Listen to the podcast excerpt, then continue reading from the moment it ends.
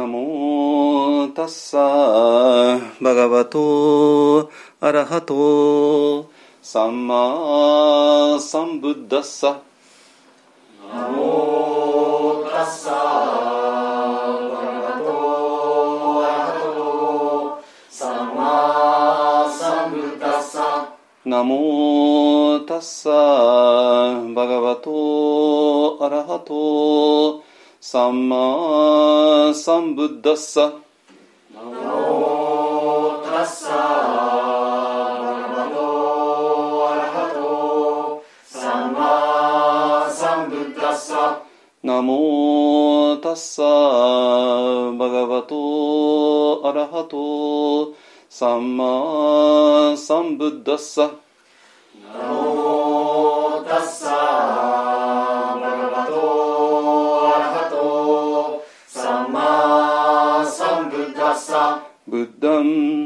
ン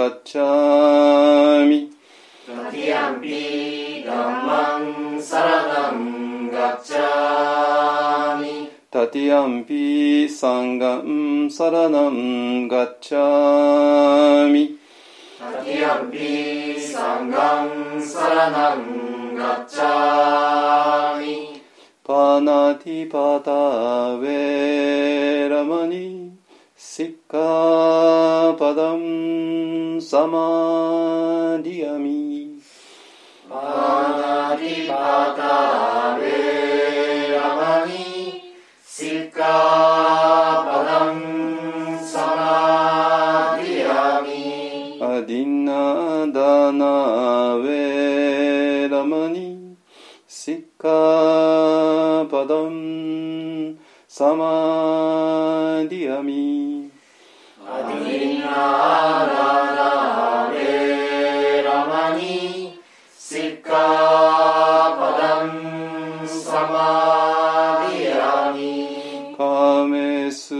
ミチャチャラウェラマニシッカパダンサマディアミ。カメスミチャチャラベラマニシッカ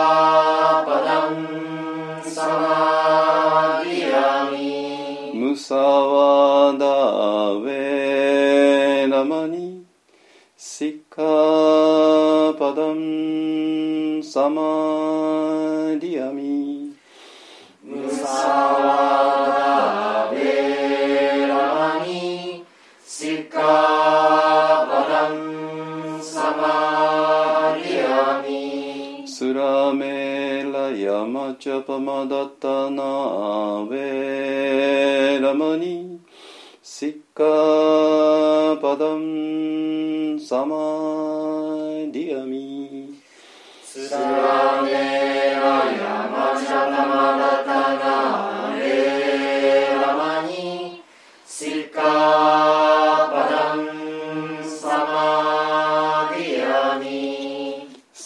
Sadhu, sadhu, sadhu. Sadhu, sadhu, sadhu.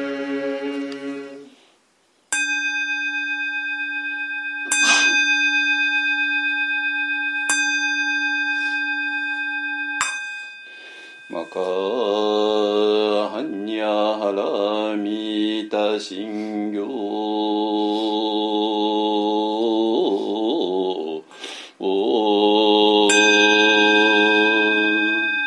漢字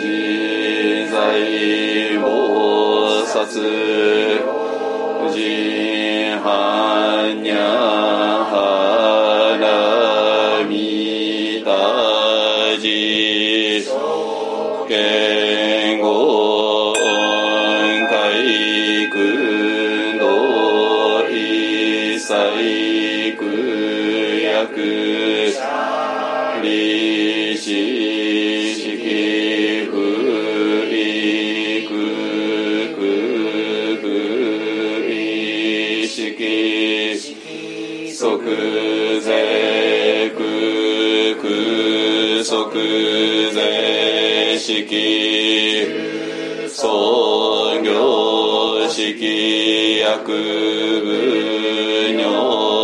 ぜしゃりし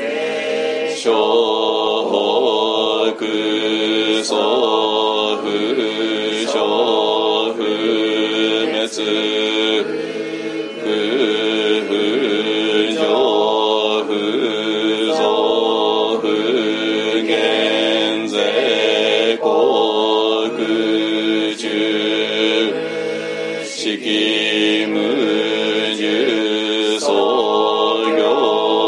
識無限に微心に無識証拠未足法限界ないし無意識界無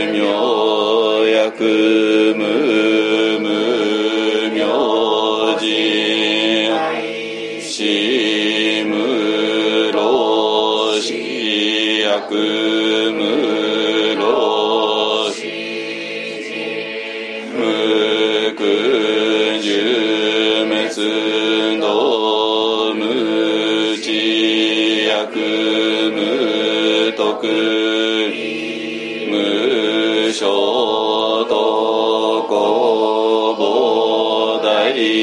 สัตตา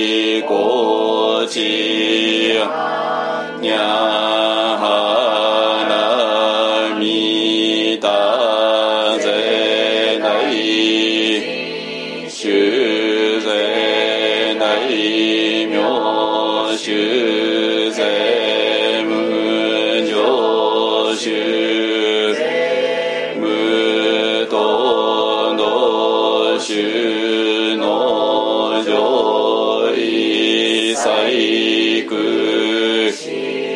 実不幸骨折般若た収束節終末逆手テ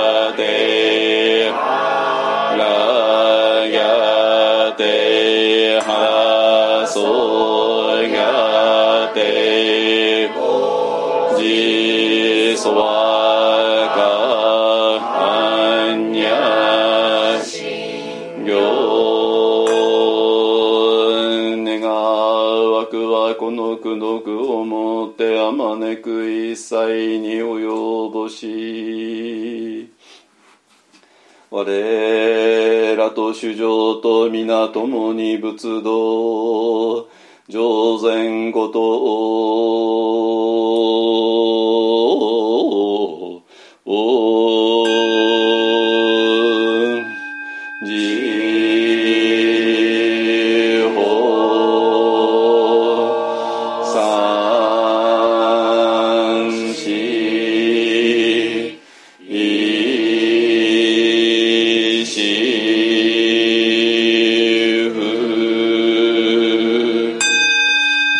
思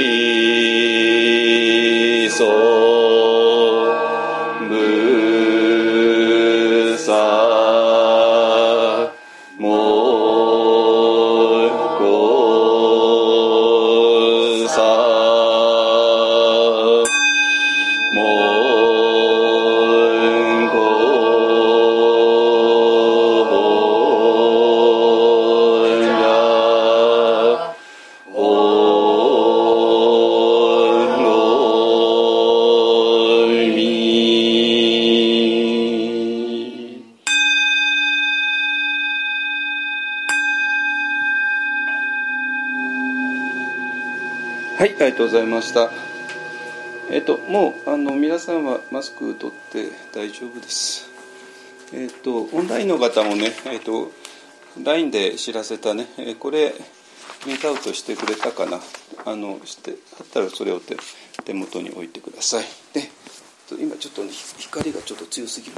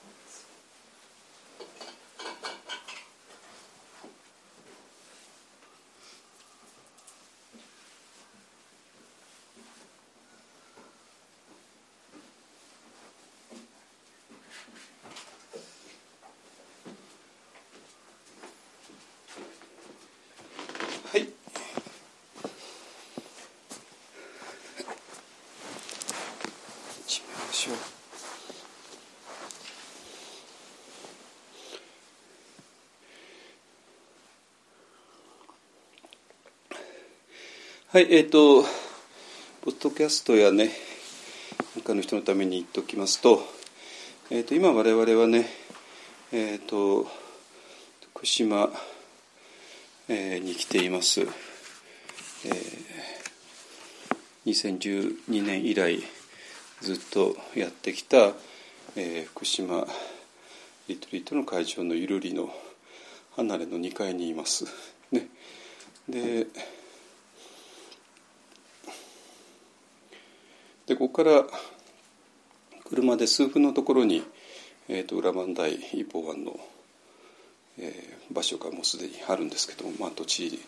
を購入してある、ね、場所、えーそこまだ、えー何もしてないというか、まあ、今はもちろん、えー、といいろんなインフラの整備をしているところで、えー電気とか、ね、あと水は井戸掘りとか、ねえーそういう手配をしてもうその手配でもなかなか進まなくてねまあ今年にできることができたらまあそれでいいかなと思っていますね。はい、でそれでですね、えっ、とあのいろんなことをお話ししなきゃいけないんですけれども、えー、と先週ですねあの、えーワンダイオメソッドの徹底解説と称しながら、まあ、本当にそれやったのは最後の30分ぐらいだったんですけども、まあ、あのもちろんそれは、えー、とどういう文脈でやるかっていう話をやっててでその文脈そのものがあの大事だったんで、まあ、それを受け取ってくれた人がきちんといたってことはね非常にありがたいわけなんですよ。ね、でそれで、えー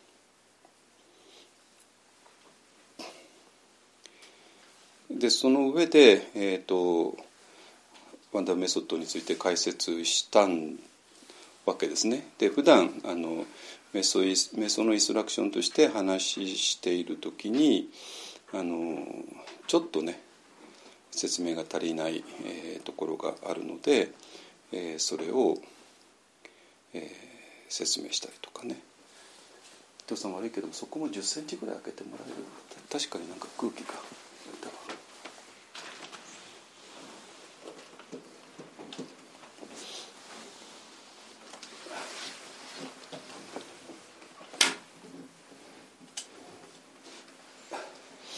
はい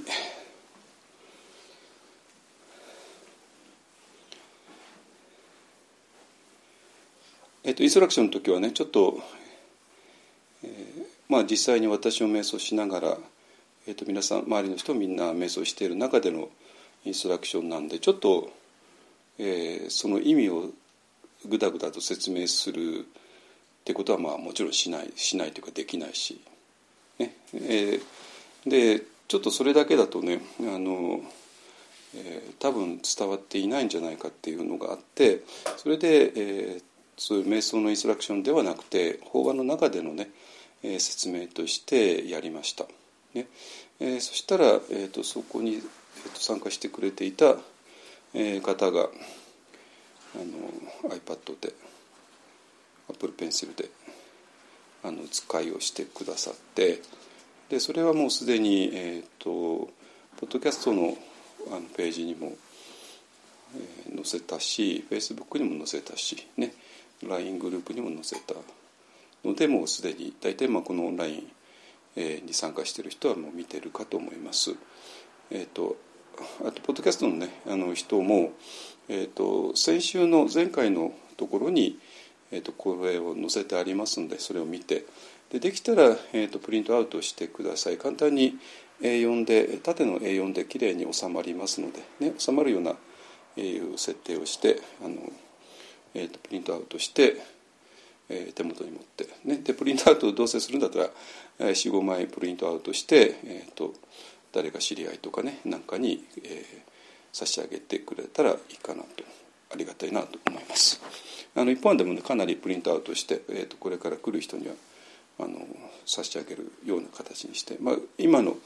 えー、と今現在進行中の福島リトリートでもすで、えー既に、えー皆さん持ってます、ね、でそれで案の定っていうか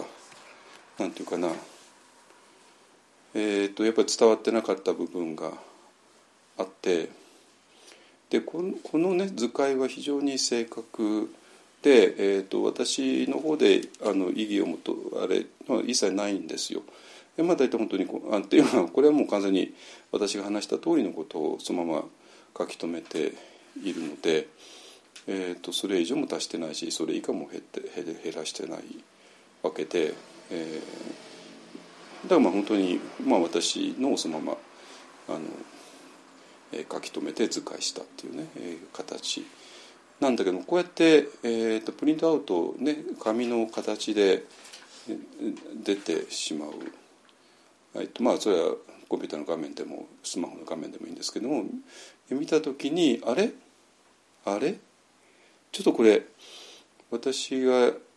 ごや誤解、えー、と理解してたのちょっとちょっと違うな私ここ飛ばしていたしここなんか全然、えー、と飛ばすのもあるしあと余計なことを付け加えるっていうのも結構あるんですよ。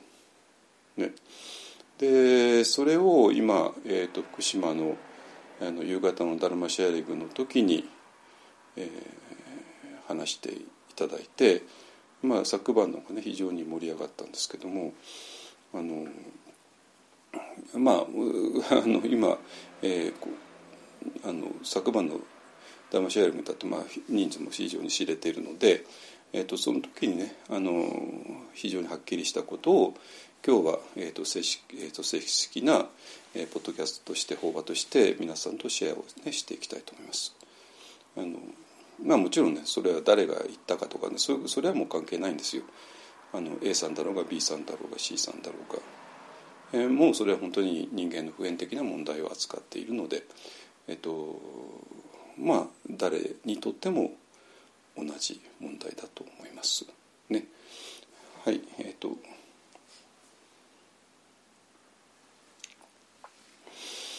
えー、で、えーと、その大きな、えーと、インストラクションの、えーと、誤解とか余計な付け足しとか、えー、っていうものをあの、まあ、今からもう一回説明します。ねえー、でその上で、えー、とこれが全体として一体何を目指しているのか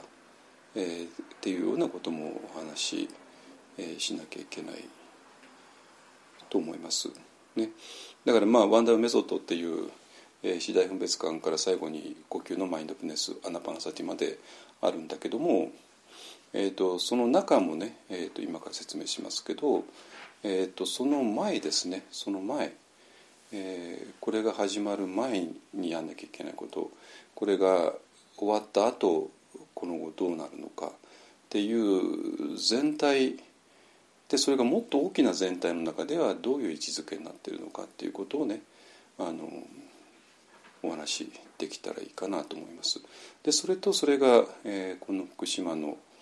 あの今私らがこれから建てようとしている、えー、場所とどうつながるのかってねこれも本当完全につながるんですよ。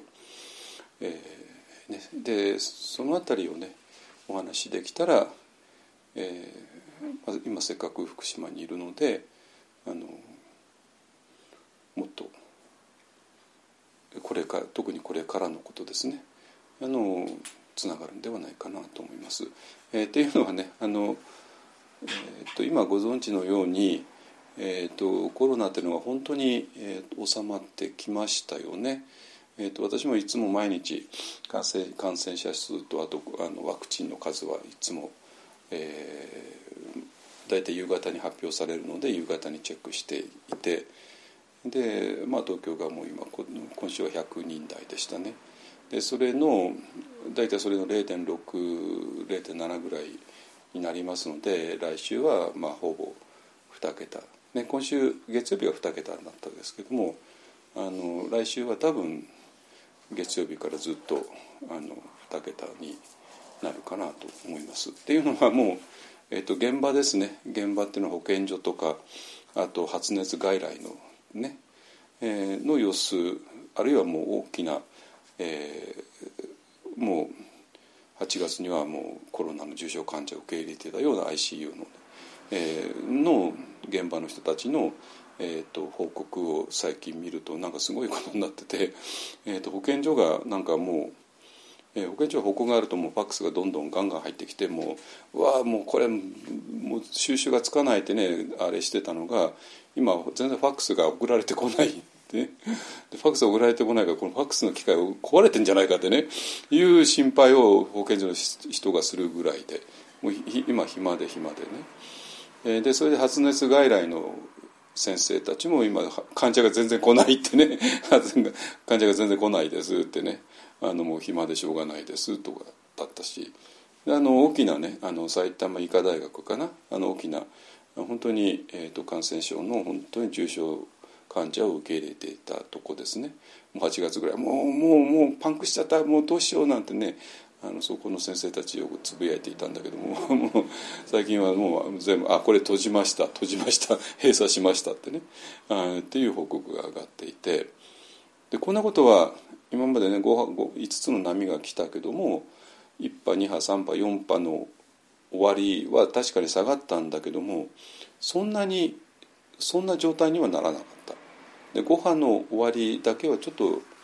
今までと全く違うってことはもしかしたら本当にこれで収集するのかもしれないし、ね、あのお医者さんたちは、ね、油断しちゃいけないよ6波は必ず来るよってね必ずおっしゃいますけども、えーと、お医者さんたち自身がこの5波の終わり方にちょっと戸惑ってるっていうねいう形ですね。でまああのでそうなると油断してワクチンも打たなくなんじゃないかなと私は心配してたんだけど あのそんなことなくて毎日 100, 100万前後100多いと150万ぐらいねいってますよね。まあ、曜日によっていろいろ違うんでしょうけどもでも1回終わった人が7割以上2回終わった人が6割以上超えてますね。それは全国民のですからね。全国民の中には12歳以下の受けられない人もいるのであの12歳以上の人だったらもっと高い割合ですよね。になっているね。はい。ので結構もうこれで収集つくのかなと思いますね。でそれで、えーと、これに関してはねもう散々今まで話してきたからね反ワクチンがどうのこうのってねあのまあこれでこれ話したのはまあ、何回も言うようにちょっと公衆衛生上非常にまずいのでっていう理由と,、えーと、反ワクチンっていうのが、えーと、いわゆるの自然ですね。まあ、偽の自然と本当の自然、えー、の区別をがつけないと偽の自然に、えーと、騙されると、えー、結局反ワクチンになるよっていうね。いう話。でそうなるともうもうすでにえ我々の自身の課題になってくるので,、ね、でずっとお話ししてきました。ですね。でそれで、えー、でそうやってまああの一応コロナも収集ついてで9月の終わりにもう緊急事態宣言が完全に解除されて、えー、あのまあちょっと菅さんの菅総理のあの、ね、退任とともにねまああれででそれで、えーとまあ、私らもねあの、えーと、7月のあの海の日の頃に、えーとえ、このと土地を購入して正式に契約して、えーと、福島市の人だったんですけどもあのでその後、えー、1回ね7月の終わりに来てでそれで、え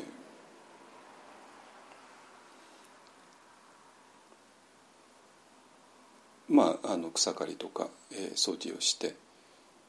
でまあそれで終わりで、えー、その後2か月ねほとんどまた来れない状態が来たあ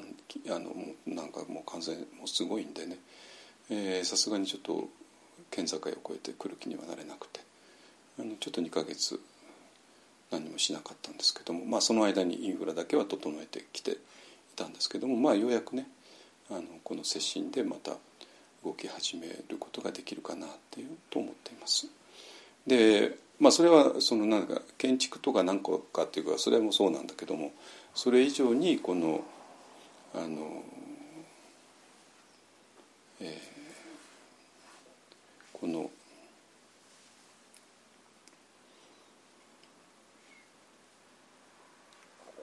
このプロジェクトの意味っていうね、えー、ものをきちんと抑え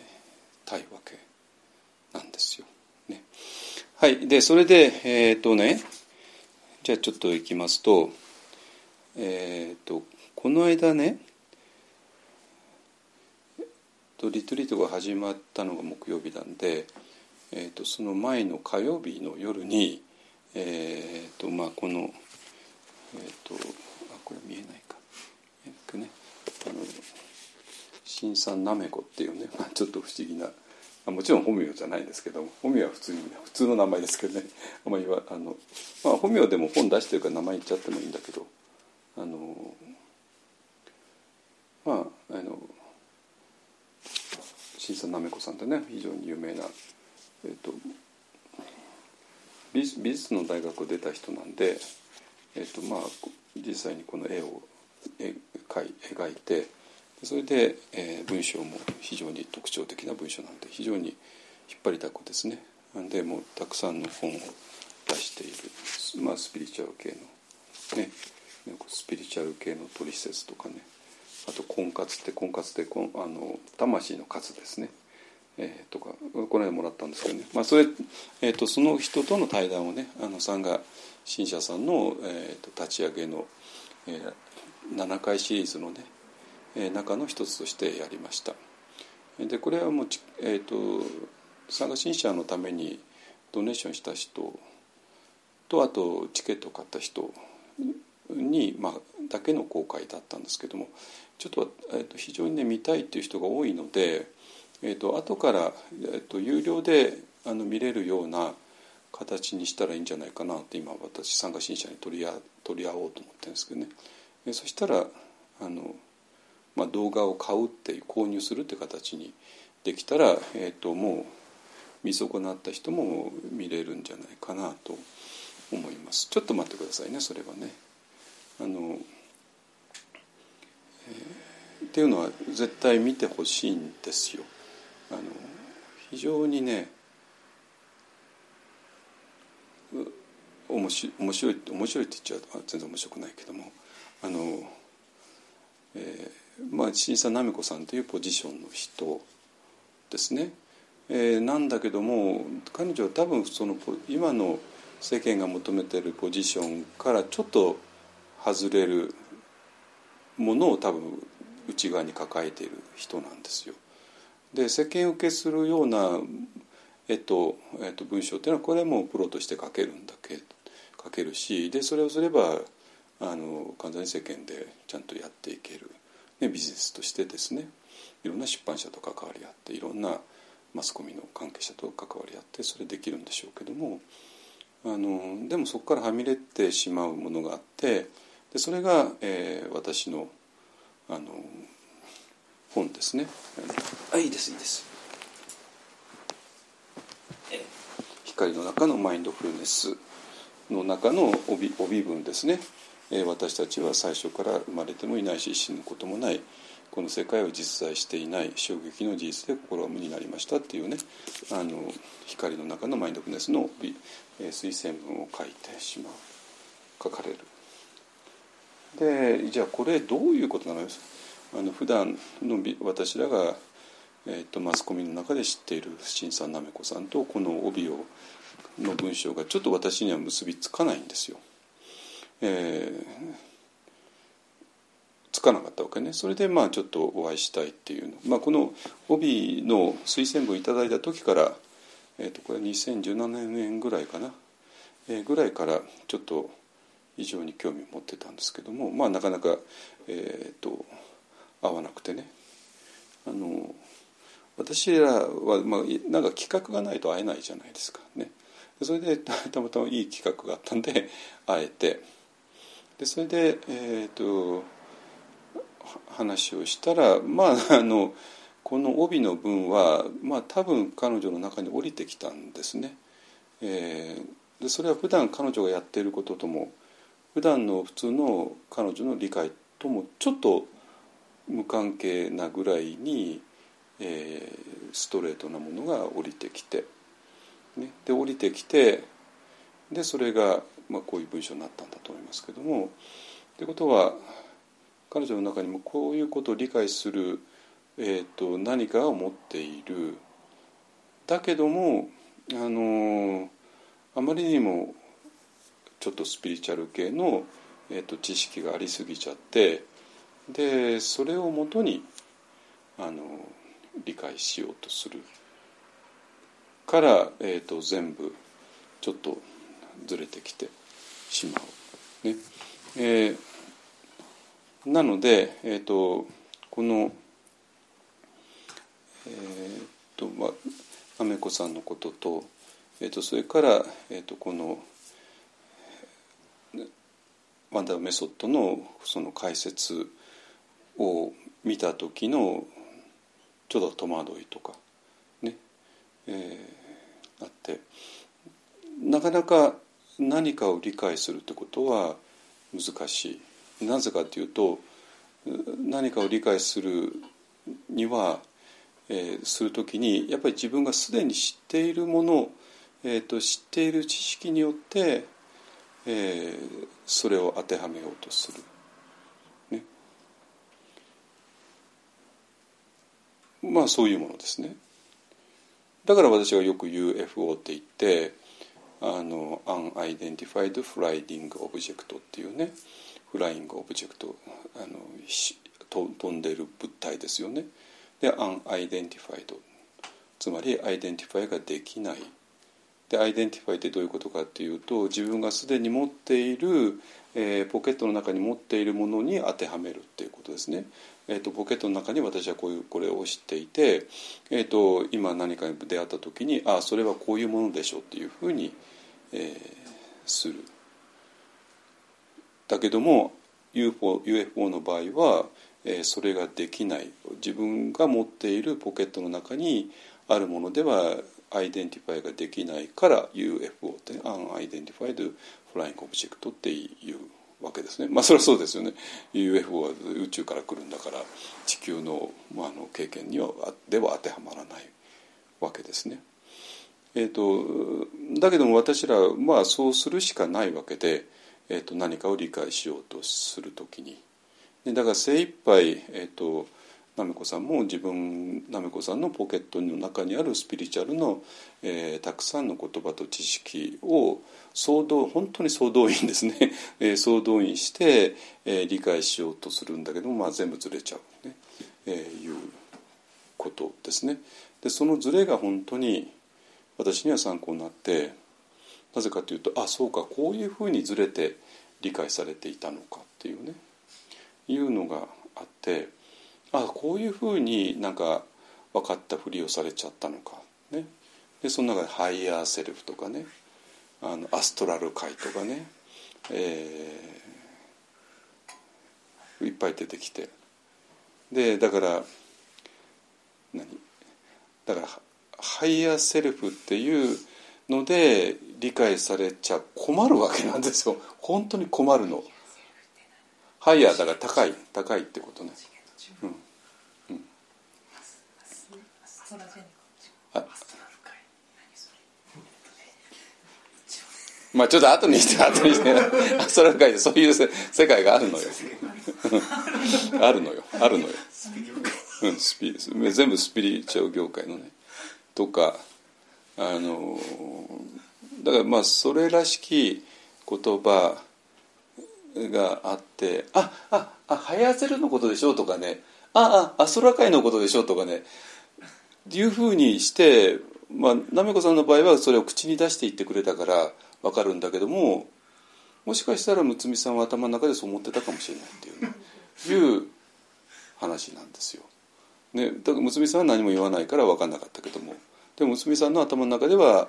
私の話をいくら聞いても「ああ higher self のことでしょ」ってねと思っていてくれたら困るって話なわけね。困るってことなの。だからある意味奈美子さんが正直に話してくれたのも非常に参考になってあそうかこうなったらそれを higher self として取っちゃうのねとかね。ああああああ魂として取っちゃうのねとかね。あのそういうことなんですよ。だから、えーとそれは奈美子さんってまあほぼ、まあ、みんなの目の前で公開公開だけど公開しもうズームの完全公開状態だけどもそれでも彼女は非常に誠実にやってくれてそれで、えーと、だからやっぱり1対1の対話っていうのが非常に大事だな1対1で対話することによってなんだあなたはそんなこと考えてたのってことが分かるからなんですよ。で一方はね今までダルマシェダルマシェアリングって言ってもやっぱり私とあと大勢っていうね、えー、感じでやってるのででそうすると結局誤解したままで過ぎてしまう。その人が何何も喋らないから。まさかその人が higher self と解釈してると私は分かんないわけですよ本当に。言ってくれないんだからね。あのでその人もそのまま黙ったままやってああなんか一本案で higher self やってるみたいよってたまったもんじゃないんですけど本当に。そういうのでたまったもんじゃないわけ。ああ一本案でしょあの higher self やってるとこでしょとかね。えっとアストラル界を目指してあのやってるみたいよとかね。そんなふうにされたら本当たまったもんじゃないわけ。なんですよ。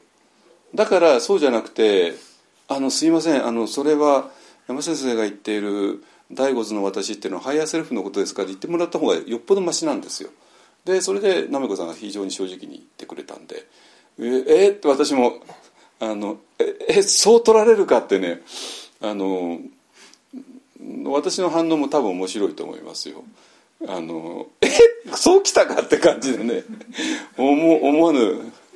面白かったでしょあれね。あのなんででもひだからいいんですよ。あのなめこさん非常に正直にあの私の全ての話を全てスピリチュアル用語で 解釈しようとして私がその度に驚いてで 違うよって言って。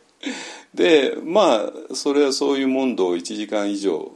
結構全部で1時間半ぐらいになっちゃったかな。あので非常に濃密なやって。で少なくともねやっぱりあの彼女はそんなにあのなんていうかな頭が固い人でもないし鈍い人でもないんで何か多分掴んでくれたようなねあの対談終わった後の彼女の非常にあのなんていうかなえーとまあ、もちろん私と初めて会うから緊張してもいたんでしょうけどもあの非常にいいお顔をされて帰られたんでね。あのそれはもうもしかしたら伝わってきたかもしれないし、まあ 1, まあ、1時間半ではちょっと無理なんでもっと知りたかったらもう一回やんなきゃいけないし。でえっ、ー、とそのなんで、えーと、これからね、えーと、ダルマシェアリングって団体だけじゃなくて1対1のねあの対話も大事にしていきたい、まあ、これは臨済宗は独産って言いますけども、まあ、あのあの私新メイクスで、ね、独産室に寝てるんですけども 独産室にあの階段上がっていってで師匠とあの生徒と先生と生徒と一対一で向かい合うっていうね、まあ、完全に他から切り離された環境でね。だからまあ完全に何を言っても誰も聞いていないから大丈夫、ね、っていうようなことをやっぱりしなきゃいけないかなって思っています。ね、あのじゃあ新クスで始めればいいんだわ。私の部屋で。いいじゃないですか。ね新メ新メイクスセッションの時やりましょうかね。まあいいや。はい。うん、あの階段をこうやって登っていく。うん。ね。え？あのその1対1のねあれをちょっと今真剣に考え始めてますのでね。じゃないとやっぱり相手がどういうふうに取っているのかが分かんないから。ね。でそれでねはいじゃあもうどんどん進めるとであのそのなめこさんとの対談の中で、えーとまあ、これはなめこさん自身じゃなくてあの参加出版のね参加新社の人からの質問で、えー、輪廻転生の話が出てね。あの輪廻転生を認めないのは仏教じゃないって、まあ、チベットのリンポチに言われたけどもどう思いますかって言われてだからまあ私はあ、まあ、輪廻転生っていう言い方はほとんどしないんで、えー、まあやもしかしたら一方で輪廻転生を認めてないんじゃないかってねもう割れてるかもしれないけどもそういう話ではないんですよ。えっ、ー、とでどういうことかっていうとこのえっ、ー、とまあなめこさんにずっと私が言ったのはえ、ー、とあなたがね自分自身だと思い込んでいるこの肉体と。そして肉体の一部の脳と。でその脳から生み出されるえー、thinking と感情ね。だから thinking と感情とこの肉体を合わせたのが新さんなめこだと思っていたかもしれないけどもそれがそもそものあの勘違いなんだよっていうことを、えまあ、最初に伝えて、ね、ででもし、えー、この肉体と脳みそと脳みそが生み出す thinking と感情がそれがあなたの全てだったらこれ非常に最初からもうあなたの人生は行き詰まってるわけね。なぜかって言ったら、えーと、この肉体というのはもう本当に小老病死から逃れられない存在で生まれで年取って病気になって死んでいく存在で。で、えー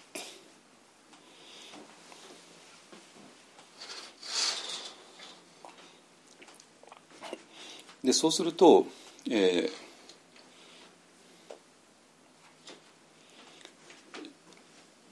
この小老病死が逃れられないっていうこの問題を解決するのはほぼ不可能と、まあ、ほとんどの人は思うわけですよ。思うじゃないですか。ね、でそれに対してあの一生懸命受験勉強していい学校入るとかねいい会社入るとか会社の中で一生懸命働いてキャリアを積むとかお金儲けるとかこういうところで、まあ、可能なわけですよ。はるかに可能なんですよ。あもうどうぞ。株式方閉めてください。はるかに可能なんですよ。だからそれはまあみんなはそれは中央一流の大学に入るの難しいと思うだろうしねお金儲けるの難しいと思うかもしれないけどもでもこの将来病死の問題を解決することから比べてはるかに簡単だと分かります？はるかに簡単なことなんですよ。だから症例病死の問題どうやって解決？もう分かんないじゃないですか、ね、大学受験だったら過去の過去問を調べてね一生懸命やればいいだけの話で、ね、まあお金儲けるというのは大変だけどねまあ、ビジネス書っていっぱいあるから、まあ、あれ読んでもどうにもならないかもしれないけどまあそんなに悪いけどごめんなさい私あのお金儲けをしようとしたこと一回もないんで あのまあ皆さんそれぞれあれかもしれないけどそれ本気でやったらなんとかなるでしょうっていうね。まああのねあの世界一にはなれなくてもねあの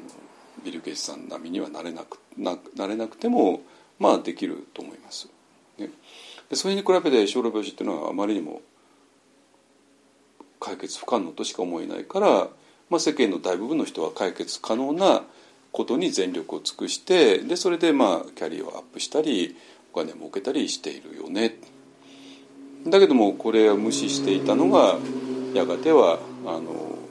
追いかけてきて、えー、ビル・ゲイツさんだろうがイーロン・マスクさんだろうがね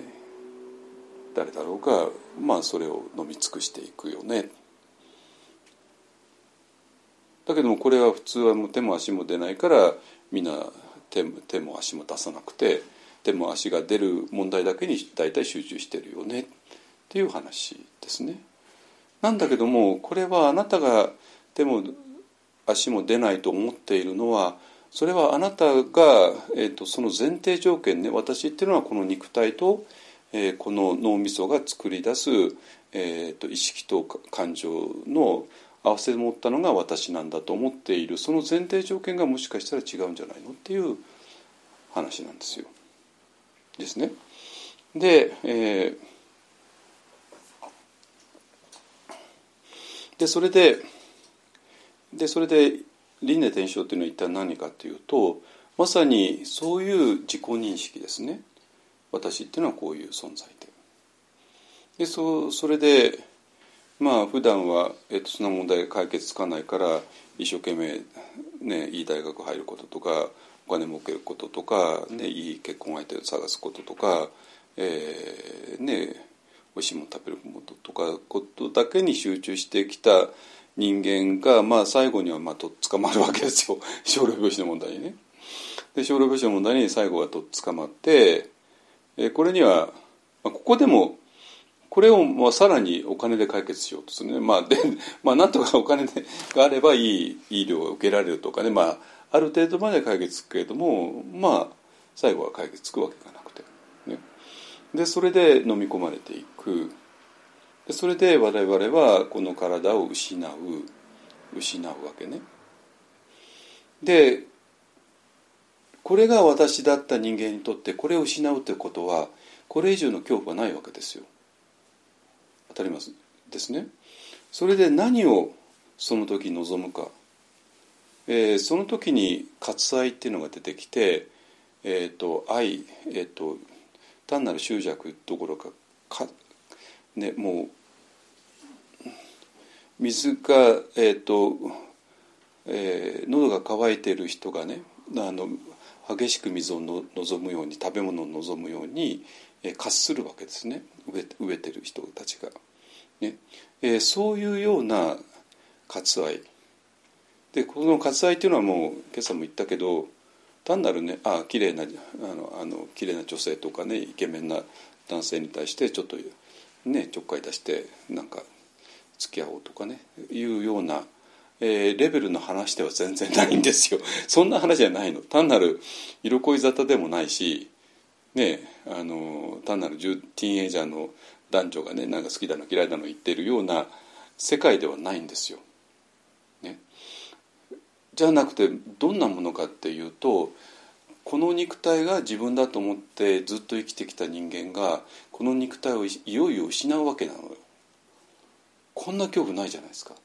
そしてその時に睦美さんは生涯最大の割愛を持つわけね。どんな男性に対しても持たなかった割愛を持つわけどういう割愛かっていうと私の新しい肉体が欲しいっていうねそれが我々の人生の最後に現れる割愛です。そしてその時にあのどっかの男女が性行為性交渉してるわけね。でそうすると精子と卵子がぶつかって受精卵になってその受精卵の時に我々入っちゃうわけね。入ってそれではい次の生が始まるっていうなります。でこれはもうあのテラバタでこうなってて。こうなってるとこはそれをまあ瞑想体験として見ろってねいうふうにあのなるんですよ。あのパウメソッドのあの、えーと、演技演技っていうのは単なるあこれ A と B とかつながってるようなそんな話ではなくて あのそういうふうにして、えーと我々があのこの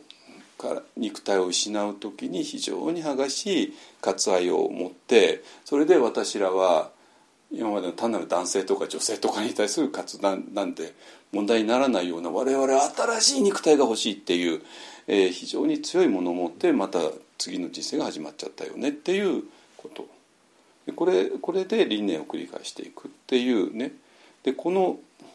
えーと繰り返していることをあの瞑想状態でチェックしろってあのパワーメソッドでやります。それはね。あの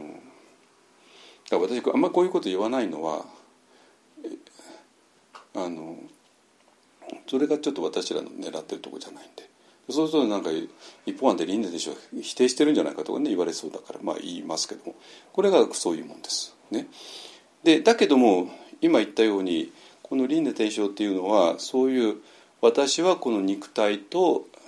えーと、脳みそがから生まれる意識とか感情の集合体だよねっていう自己認識ですね。それそういうそれが間違っている、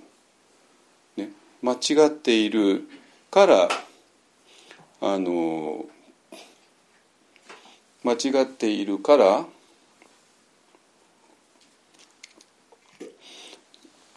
それを持っている限り輪廻転生は続いていってしまう。でそれで,、えー、でどうどうするかというとこの、えーと、私が、えー、好きとか嫌いとかねいういろんな反応をする。でそのいろんな反応をがだんだんだんだん減っていけば、えーと、その、えーと最後に次の肉体が欲しいっていう割愛も最終的にはなくなって、えーと、輪廻が止まるよねっていう考え方が一方にあるんですよ。ね、だからこういう人たちはやたらに輪廻転生を言うしででその輪廻転生の止め方も今言った止め方です。ね、あのなんだけど私らはそうじゃないわけ。でなぜかっていうと私らは、え、その自己認識そのものが違うでしょうっていう考え方。ね、だからもし自己認識が今言ったようなものだったらばあなたの輪廻転生はずっと続いていく。ね、だけども、えー、私らはそうじゃない、えー、ものですね。はい、えー、で要するにあの一方案のワンダーメソッドでは、えーえっと、このワンダーメソッドの図解見てくださいね。あの体っていうものを、えー、入り口としています入り口としている正面玄関ね体。なぜ？でこの体っていうものを、えー、正面玄関とした、えー、ことの意味ですね。この意味が分かんないとワンダーメソッドの、えーと、急所が多分分からない。ですね。だからワンダーメソッドの前提条件は今言った世間が普通に持っている、えーと、自己認識。そしてまああのある宗教はそのままその自己認識をもとに宗教宗教の修行とか何かを組み立てちゃってるから、えーと、それらとは我々は違うんですよ。違うわけ。そこ間違えないでください。だから世間と同じ自己認識のもとに、えー、それをもとに何とかしようとする、えー、心を掃除するとか反応しないようにするとかっていう、えー、あるいは好き嫌いなしに平成に見るとか、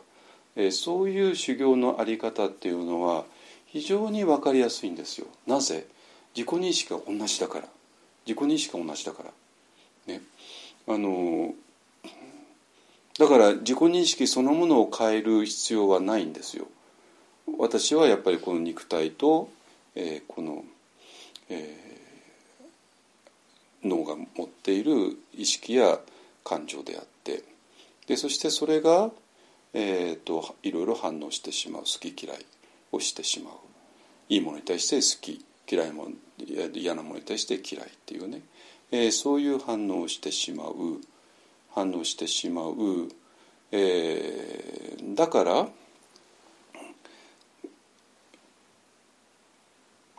で反応してしまうことによっていろんな苦しみを作ってきてしまった。あのだからこの反応しないようにするのが急所だよね。っていうことはまあまあまあビパーサの先生だろう誰だろうかみんな言うわけね。それが反応しない練習だったり心の選択だったり心のお掃除だったり、えー、そうすること。分かりやすいでしょ。100%理解できるよねこういうこの考え方ね。あのなんですよ。つまり今までの自己認識の延長上に、えー、これがあなたの苦しみを作ってきたえー、メカニズムだよ。だからこれを逆にすればメカニズムが、えー、きれいになるよ。でそしてそれは時間かかるけども最終的に、えーと、ゼロになったら、えー、たとえあなたが死んあの肉体が消える時でも新しい肉体を欲するっていう人生最大の割愛もその時なくなってるから、え、もう輪廻転生はそこで終わるよってそういう話なんですよ。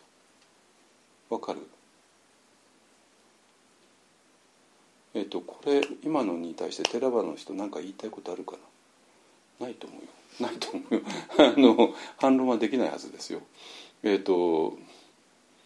ごめんなさい。私すいません。私はミャンマーの一番正統的なところでやったのがこう教わったのはこれです。でこれは理論を教わったんじゃだけじゃなくて実際に瞑想としてもやりました。だからまあこれ以上正確なものはないはずです、ね、でだけどもこれは実は世間の世界観と裏表の関係になってて結局同じなんですよ。ですか？で我々がやろうとしていることはそうじゃないわけ。そうじゃないんですよ。いいですかね。そうじゃないってことは分かんない限りあの時々一本案の写真って時々あのビパーサの動画がガンガンコース行くとかねそういうことはあり 成り立たないんですよ。そんなことやったら頭おかしくなっちゃうからね。あのそうじゃなくてじゃあ我々は一体何をやってるのか。ね。えー、この自己認識がそもそも間違っていた。あなたっていうのはそういうその肉体と脳みそがから生まれる意識とか感情の集合体ではない、まあ、集合体でもあるんだけどもそれが全てではないっていうことね。そうではなくてそうではない全く新しいアイデンティティがある。ですよ。あるの。そしてこの全く新しいアイデンティティにをどうやって認識するかっていう話ででそれそれが大前提です。いいですかね？ね大前提。だからあの一方案の瞑想をやりながら同時に反応しない練習とかね そういうのはやめてくださいね。反応しない練習をしたいんだったら反応しない練習だけに集中してください。ね。やってることは全く違うからで一方案がやろうとしてることは、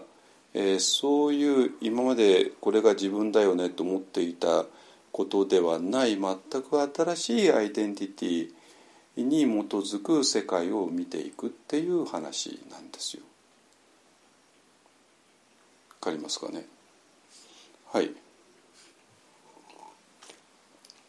で、えー、全く新しいアイデンティティね。じゃあそこへどうやっていくのって言ったら、えー、まずは体っていう玄関がある。なぜ体なのって言ったら、えー、今までの古いアイデンティティの中心にある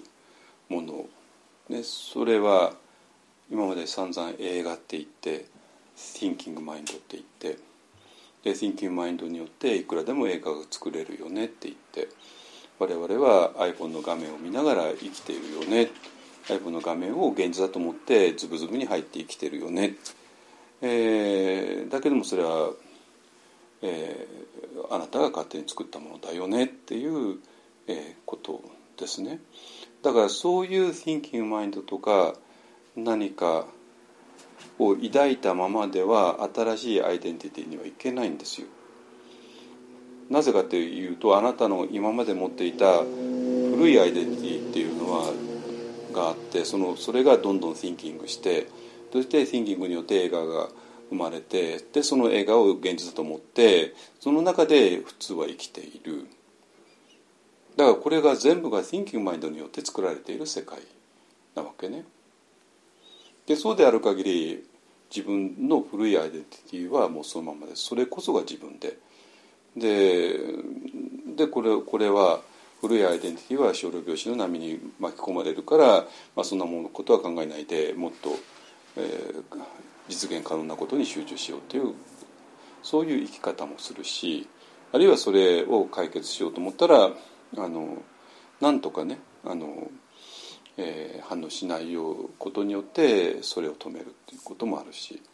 でもしそれができなかったら我々は、えー、この肉体を失う時にもう人生最大の割愛が生じて、えー、次の肉体を欲することによってまだ次が生まれてしまうよねっていう、えー、そういう話でで永遠に輪廻転生は繰り返されるよねっていうことですね。ですか？で、えー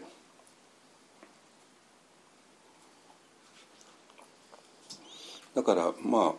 ああの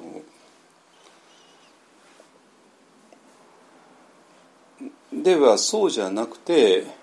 えー、新しいアイデンティティ新しいアイデンティティを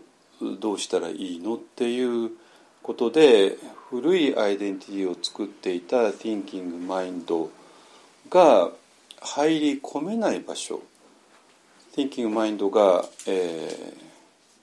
を何とか手放したい。じゃあどうしたらいいの？それが入り込めない場所に入っていくしかない。でそれが体なんですよ。体なわけ。体には入っていけないんですよ。ね。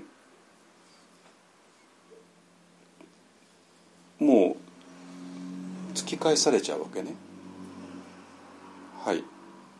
だからあなたがワンダーメソッドにどうしてもなじまないっていうのは当たり前でそれは Thinking Mind だからなんですよ。Thinking Mind は入れないの。この体っていう家の中には。ね。でだけども体、えーと、Thinking Mind っていうのは、えーと今までのアイデンティティのその中心部分でね、でその Thinking マインドのもう一つ手前のところに、えーコアの部分があって、まあ、それをエゴとかまあ言ったら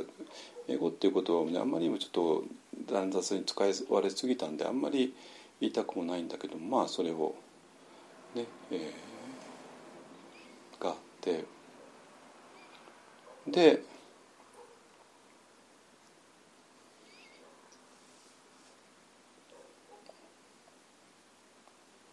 それを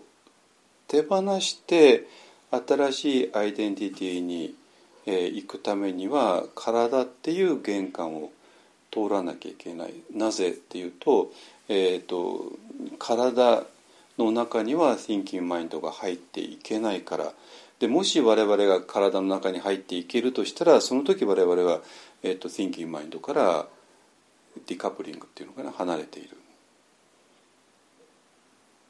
これすごくないですか？だって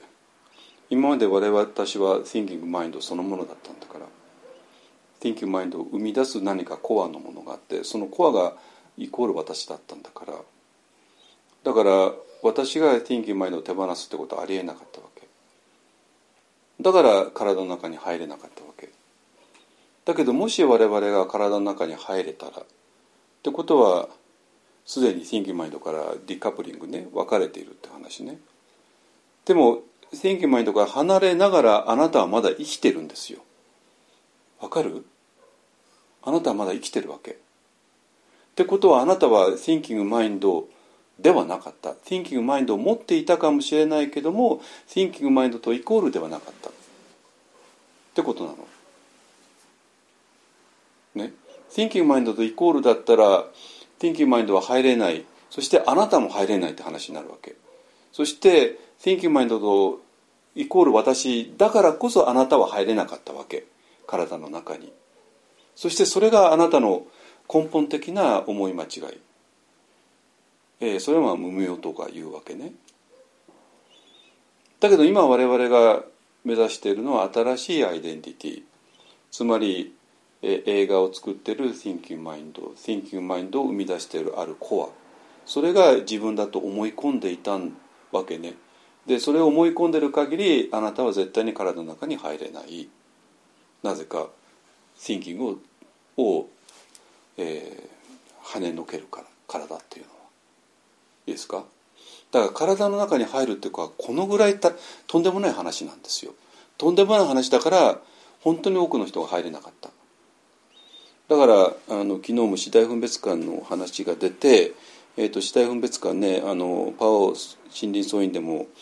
あのやるんだけども、まあ、アナザマ ānāpānasati と死体分別観というのが2つの入り口としてやるんだけどもだけども全然体の中に入れないまま あの地水火風、まあ、パリ語で pathavī āpo tejo vāyo pathavī āpo tejo vāyo。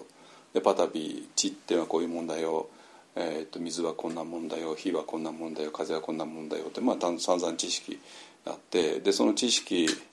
をもとにただみんな想像してるだけなんですよ。だから次第分別感が何か取り留めもなくてで次第分別感をやっていくうちに、えー、と体は白い光になっていくんだけども白い光になるわけがないわけ。そんなことやってたら。だって体全然入ってないんだから。ね。でそれで、えー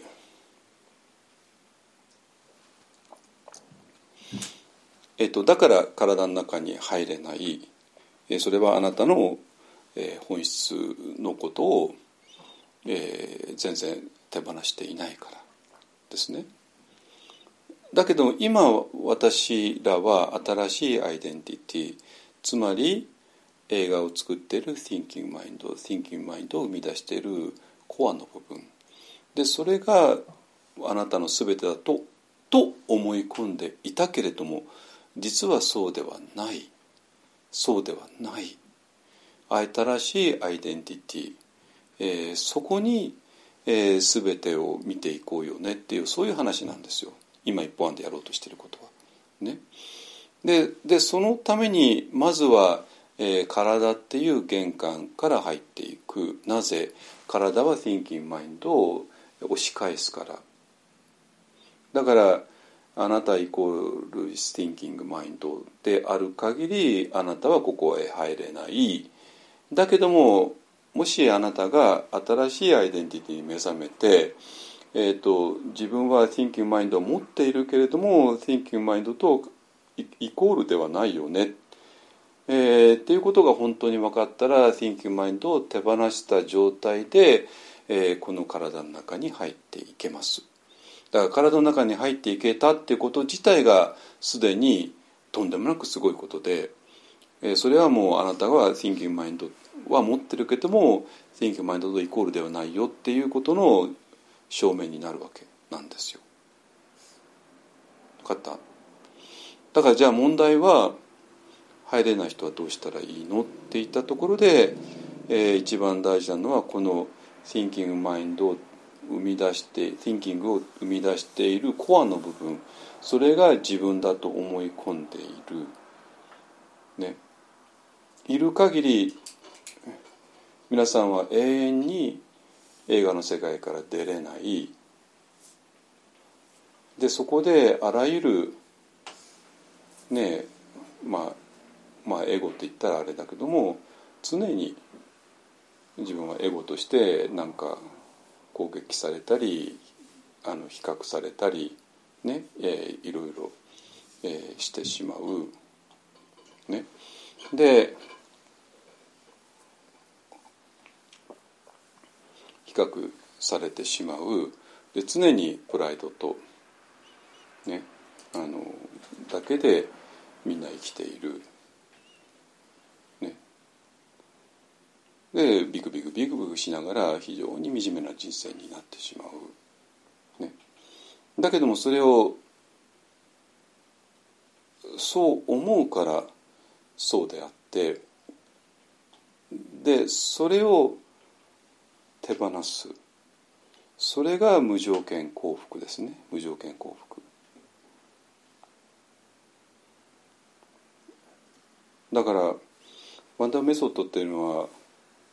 やっぱり体の中に入る。だから体の中に入るには、えー、thinking を手放さなきゃいけない。だけど thinking イコール自分だったんだから、えー、その自分であるアイデンティティそのものを手放さなきゃいけないってこれはまあ確かにいきなり難しいんだけどもだけどもね同時に自分は thinking ではないっていうことはもうすでにどっかで分かってるはずなんですよ。どっかで。でそれがどっかで分かってる人じゃなかったらワンダーメソッドなんかに興味持つはずがないわけ。でそれよりはさっさと反応しない練習とか心を掃除するとか、えー、好き嫌いなしに体を観察するとかそういうビパサンの方に行くはずなんですよ。そっちの方がはるかに自分の考えに合うから。それでもでも自分っていうのはそれが全てじゃないよねっていうことをうすうす知っているから一方案が言ってる新しいアイデンティティとかに惹かれてきたんだと思います。いいですか？であるんだったらばその、えー、古いアイデンティティをやっぱりもう手放しましょうよそこで。でそこで思いっきり手放したら皆さんはえーと、体の中に入っていける。もうその一瞬で。ね。そしたら玄関が開いて、えー、入っていける。そしたらそこにあるのは体の中の世界。ね。だけども全く新しい世界だからそこを認識するのはなかなか難しくて、えーとまあ、今は例えば私らは、えーとゆるりさんの離れにいるんだけどもえーと、ゆるりさんの花にパッと来てでこれこれをどうやって認識したらいいの？って言ったら、まあ、主にあこれが天井でこれが柱でこれが窓でこれが壁でこれが床でっていうねまあゆるりの離れを構成している一番主な要素に注意を向けるわけでそれと同じのが地水化風っていう4つの要素ですね。4つの要素の説明はもこの間やったかもやらないですけども、えーと、この4つの要素が一番目立つ要素だから、えーと、地水化風という4つの次第です。4つの大きな要素に注意を向けることによってようやく我々はゆるりの離れを認識し始める。体の中の世界を認識し始めるわけね。いいですか？だからこれはあくまでもゆるりの離れの中に入ってからの作業なんですよ体の中に入ってからの作業でえっ、ー、と入らない限り無理ですそれはで入るために一番大事なことは、えーと、Thinking Mind が自分だっていうアイデンティティを手放すことですね。ねで、えー、そこまではいいかな。で、えーと、このフォーカシングについてねちょっとこれごめんなさい説明足りなかった。あのえーと、私池見明さんってね明さん「陽」って書くんだけどまあ日本のフォーカシングを引っ張ってきた人ですね。えー、その人たちその人と対談したり、えー、してまあいろいろ話したりして、えっと、一応まああの、えっと、フォーカシングは、まあえっと、セラピーの方のフォーカシングはどういうことかというと、えっと、体の中に何か違和感がある。ねえっとまあ、それは純粋な肉体的な違和感なんですよ。ね、でそしてその違和感は一体どこから来るのっていうことを探っていく。でそうするとあれ？親との関係かそうかああなたは親に対してこういう複雑な思いを抱いていた、えー、でその複雑な思いの結果としてここにある種の肉体的な、えー、違和感がある。でだから肉体的なレベルでの違和感から、えー、この、えー、複雑な感情を見つけ出していくっていう作業をするわけ。なんですよ。ね、だけど一方案の、えーと、ワンダーメソッドの中のフォーカスがいくらでもそそんな暇はないわけで、えー、数分で通り過ぎていくからでそれはや私らがやってほしいのはもう単純明快に、えーと、その感情とかいうものとそれの肉体的な現れですね。で不安っていう感情がえーと、胸の中でザーザーとした感覚を生んでいる、ね、だからこれも体の中に入っていない限り見えない。で体からやったら私不安って言ったら別に不安が体の中にどう反応反映されてるか分かんないかもしれない、ね、だけどもうすでに我々は、えーからえーと、ゆるりの離れの中に入っている。そしてあこのカーテンがあの不安からできたものなのねっていうふうに、えー、だから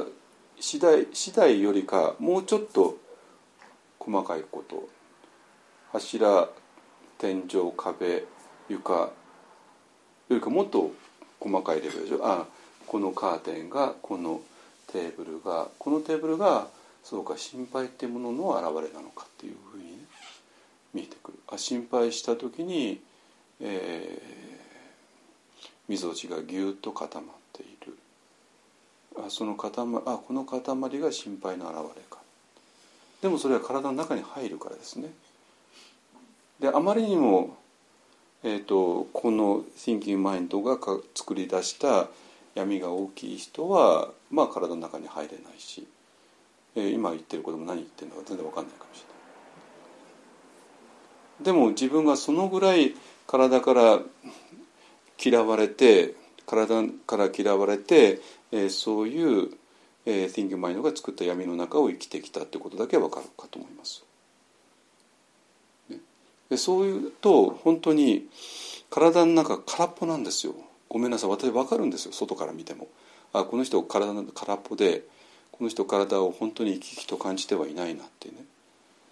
あのなぜかっていうともうここだけで生きてるからね。あので本当に、えーと、体の動きを見れば実際に、えーと、ただ体を動かしているだけで本当はもう意識は全部この頭の中だけで、えー、行われてだからこの頭と体との間は disconnect されてつながっていなくてだからこれ入っていないんだから不安がどういうふうに、えーと体の中にあるかっていうのはピンとこないでしょうね。あのこの不安がある胸のあたりにも全然降りていってないから。でそうやって降りていくこと作業をフォーカシングでやります。でそうするともう大体、えーと、体の中の隅々まで分かる。あ天井壁ね。であと次の段階としてはカーテンでテーブルこのカーペットっていうとこまでいってだんだんだんとこの離れの、えーと、いろんなものに馴染みができできてくるわけね。でもうその頃には、えーと、Thinking Mind からは切り離されているからあの Thinking Mind から切り離された、えー、体がよみがえってくる。でそうするとえー、まあなんていうかな体のエネルギー庫っていうのはもうこれでこの第二チャクラの丹田のあたりにあるからでそこで吸って吐いて膨らんで縮んでっていうことをやると、えー、まあそこはなんていうかな火薬庫火薬庫っていうかその燃焼炉っていうかね原子炉っていうか ねそれがやるともう爆発して、えー、このパワーが、えーと、体の隅々まで行くっていう話ですね。で体の隅々まで行ってでこの段階ではまだちょっと弱い全体がねでそれで次に何やるかっていうと,、えーと、部分部分で見ていく。右の手のひら、ねえー、の中見ていく。で右の手のひらの中をかん右の手のひらっていうのはまあ一番あの私らのあらゆる行動を右の手のひらでやってきてるから右の手のひらを感じるに注意を向けるとここら辺が一気にわってき生きとしてくるわけね。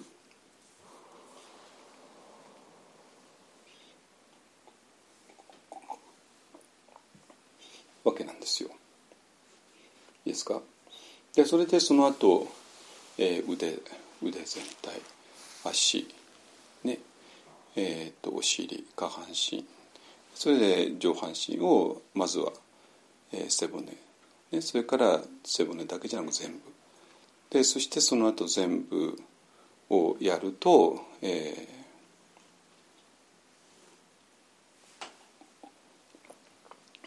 ー、もう体の隅々まで、えーと、微細なエネルギーがえー、充満していくっていうねいう話です。だから次第分別感とフォーカシングっていうのは、えーと、この体の中のことをより深く感じるためのものね、えー、いきなり入ってきて何か分かんないうちにあ4つの要素があるよね。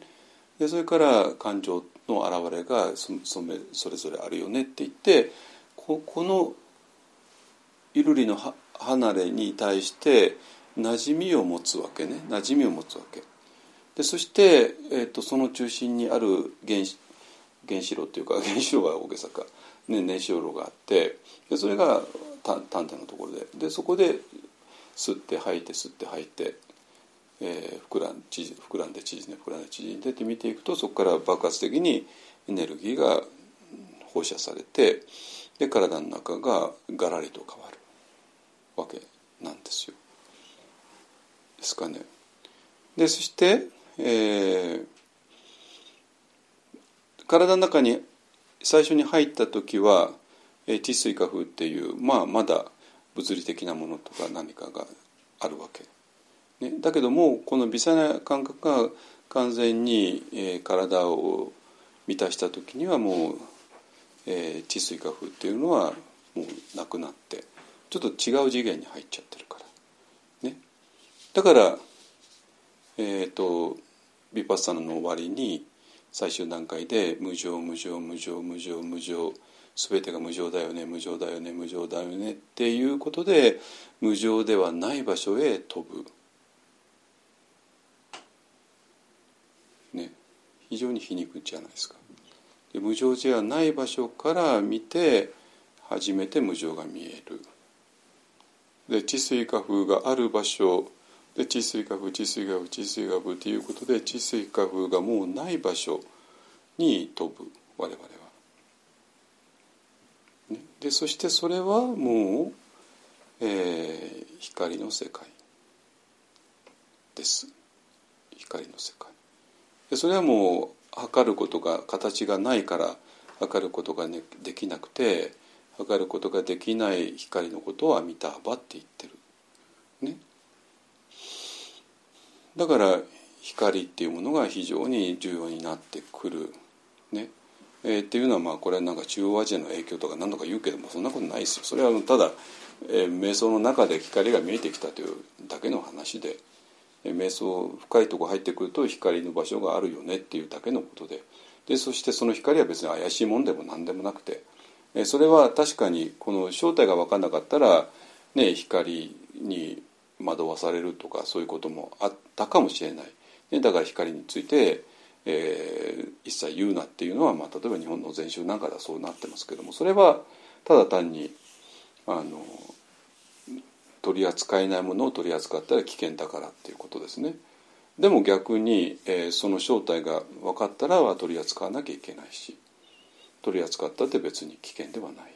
ですね。あのってことです。はい、でそして、えーと、その微細なエネルギーが、えーと、満たした時に、えー、一応そこであの次第分別感瞑想っていうのは終わります。ねえーとまあ、次第分別感瞑想をやると最後にえーと、白い光の体になっていくっていうのはこれもテラバダでも言われることだし、まあ、私も実際やりましたけども、まあ、実際そうなっていくわけね。だけども次第分別感瞑想だと本当の意味でのジャーナには入っていけない、えーと、ジャーナの近くまで行くんだけどもってねこれはあのテラバダで言われることですね。で我々はどうするかというと次に慈悲の瞑想をやる慈悲の瞑想をする。ね、で、えーと慈悲の瞑想のね細かいことは、え、もういいかと思いますけども、えー、この微細なエネルギーというのはある意味ちょっと物理的なエネルギーでもあるんですよ。でそこに慈悲っていう、えー、概念を入れると,、えーと、そのエネルギーがの、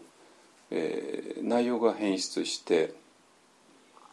でそれでそれが慈悲のエネルギーになるでそのために私が幸せでありますように私が苦しみから解放されますようにっていうことで一気にそれが起こります。ね、でそうなるとえっ、ー、ともう分かるように、まあ、この間が書いてましたけどもえっと、慈悲のエネルギーっていうのはある意味なんていうかなこの生きている体で感じられるから、まあ、命のね息吹とかまあそんないろいろな表現できるかと思います。ね、単に抽象的なものでもなく単に物理的なものでもなく、ね、そういうものにえ満たされるわけですね。でそれをしてからようやく慈悲のエネル瞑想があのブーストがかかるわけですね。ですね。で、えー、でどういうことかっていうと、えっ、ー、と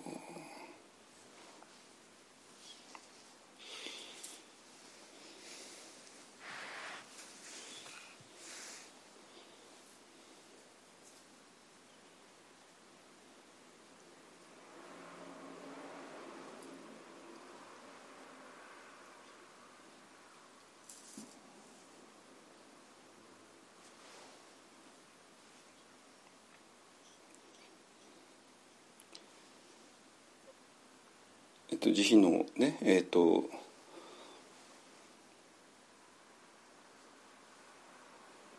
だから我々は今までねネガティブなエネルギーに基づいて人間関係を作ってきてしまったけどもこれからは、えーと、慈悲のエネルギ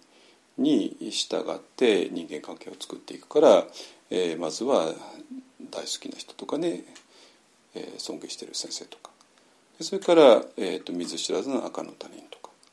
そして、え次にあの今までネガティブな人間関係の象徴だったような人最悪の関係の相手ですね。でそれを終えた後生きとしげるものっていうものに、えー、慈悲を送っていく。ね、でそして、えー、それでもでこの世界に、えーと、慈悲が広がるかと思ったらどっかでストップしていてでそのストップしている相人が、まあ、ネガティブな感情を持っている人たちで。えーね、でその人たちの真っ黒な煙、えー、何かを吸い込むことによって、えー、それを燃やして浄化してでそれが慈悲の光に変わるからその慈悲の光をその人の中に、えー、吹き込んでいくことによってその人自身を、えー、救っていく、ね、ような作業をして。でまあこれはね最後のところはこれはちょっと穴パナに続けつなげたいからやっているっていう面もあって。で本当に吸って吐いて吸って吐いてっていうことを、まあ、慈悲の瞑想の文脈の中でやってで次にあの最後にアナパナサティになって、え、これはもう慈悲の瞑想のセッティングは落としちゃって、え、吸ってる吐いてる吸ってる吐いてるもうだけですね吸ってることの始まり真ん中終わり吐いてることの始まり真ん中終わり。をもう見ていく。ね、だから、えーと、新しいアイデンティティ、えー、っていうもののために、えー、古いアイデンティティは Thinking Mind とほぼイコールだったから Thinking Mind が入れない、えー、体の中に入ることですでに古いアイデンティティが落ちてるわけなんですよ。っていうか逆に言うと古いアイデンティティ持っていたらもう最初から跳ね返されてしまうわけね。でそれでなんとかそこで跳ね返されずにうまく入ったらあとはこの新しい家の中で深めていく、ね、深めていくことで、えー、体が微細なエネルギーに満ちてでそしてその体微細なエネルギーが慈悲のエネルギーに変化してそして慈悲っていうのは、えー、それを本当に持てるのは新しいアイデンティティなのでいつの間にかアイデンティティが変化していく。新しいつの間にか新しいアイデンティティに変わっていくわけですね。そして新しいアイデンティティはもう一つ特徴があってそれがあのマインドフルネスである。マインドフルネスである。でそれで吸ってる吐いてる吸ってる吐いてる、えー、ってことにマインドフルに気づいていく、っていうことが、えー、非常に大事になってきて。でそれで新しいアイデンティティが、えー、なんていうかな。あのだんだんと深まっていく。深めていくのがワンダラメソッドの、えー、全てですね。だからワンダラメソッドが始まる時にすでに、えー、古いアイデンティティを手放してことで体の中に入る。でそれでどんどん進んでいくわけね。で、えー、新しいアイデンティティになってきて。じゃあ新しいアイデンティティは、えー、どこへつながっていくの、ね、でそうするともう新しいアイデンティティはが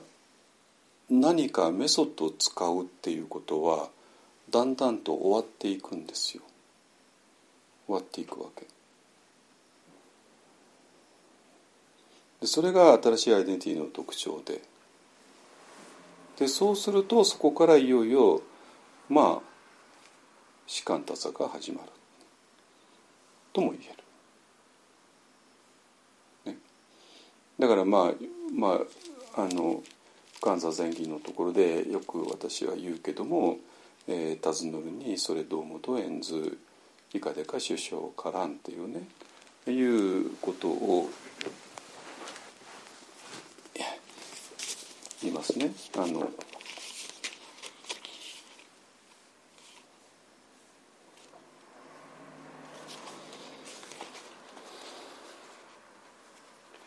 えー、尋ぬるにそれどうもと円図以下でか首相からん修正自在難族風を費やさん。いわんや全体はるかに陣内をいず誰か欲しきの手段を親善。おおよそ登場を離れず兄修行の客等を用いうるものならんや。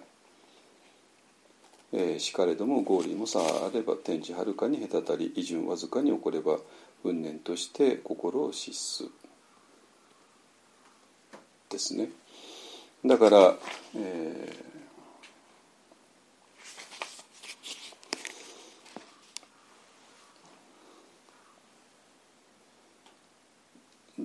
まあ、今最近よく言いますけども「えーと、と尋ぬるに」っていうね、えー、こと、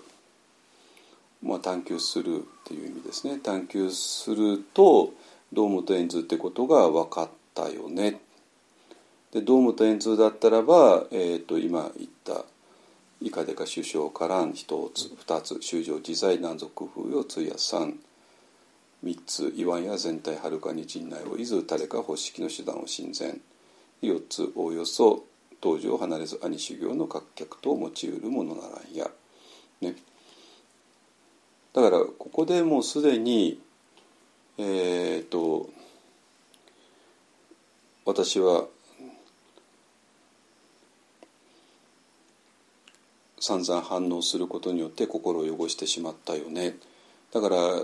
この心を汚すのを、えー、きれいにするために反応しない、えー、ことをしなきゃいけないよね。えー、渇望と剣をなくして、えー、何かを観察するっていうような、まあ、まあ私は仏教2.0とね一応さんと一緒に、えー、言ったようなことが全否定されてるわけなんですよ。わかります？それなぜかっていうと、えー、